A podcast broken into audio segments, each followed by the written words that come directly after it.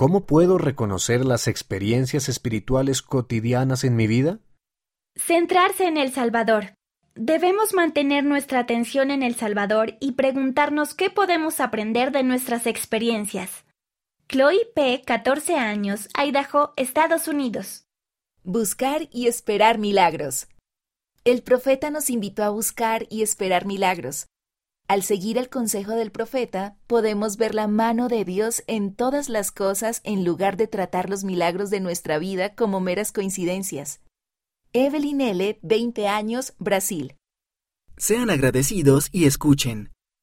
Reconozco las experiencias espirituales cotidianas al ser agradecido, al escuchar los susurros del Espíritu en obediencia y al apoyar a mi familia en las oraciones de la mañana y de la noche.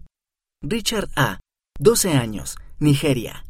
Cuenta tus bendiciones. Cuando nos sentimos asustados, dudosos o abrumados, podemos sentir el Espíritu al contar nuestras bendiciones. Esto nos permite obtener un testimonio de lo mucho que Dios nos ama y nos muestra las maneras en que Él nos bendice. Cuando reconocemos esas bendiciones, nos volvemos más capaces de prestar atención a las impresiones del Espíritu Santo. Podemos ver las experiencias espirituales que se nos han dado y cómo nos han fortalecido durante nuestras pruebas. Bella R., 14 años, Arizona, Estados Unidos. Anota tus sentimientos e impresiones. Busca sentimientos de consuelo, felicidad e impresiones para hacer el bien. Estas cosas provienen del Espíritu Santo. Cuando los encuentres, anótalos. Volver a leer lo que escribiste puede ayudarte a reconocer las maneras en que el Espíritu se comunica contigo. También puede brindar consuelo en los momentos difíciles. Jordan P., 15 años, Virginia, Estados Unidos.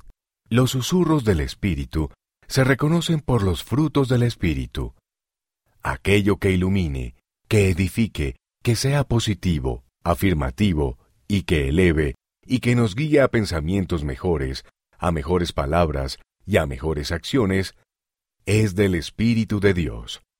Enseñanzas de los presidentes de la Iglesia. Gordon B. Hinckley, 2016, página 129. Las respuestas tienen por objeto servir de ayuda y exponer un punto de vista, y no deben considerarse declaraciones oficiales de doctrina de la Iglesia.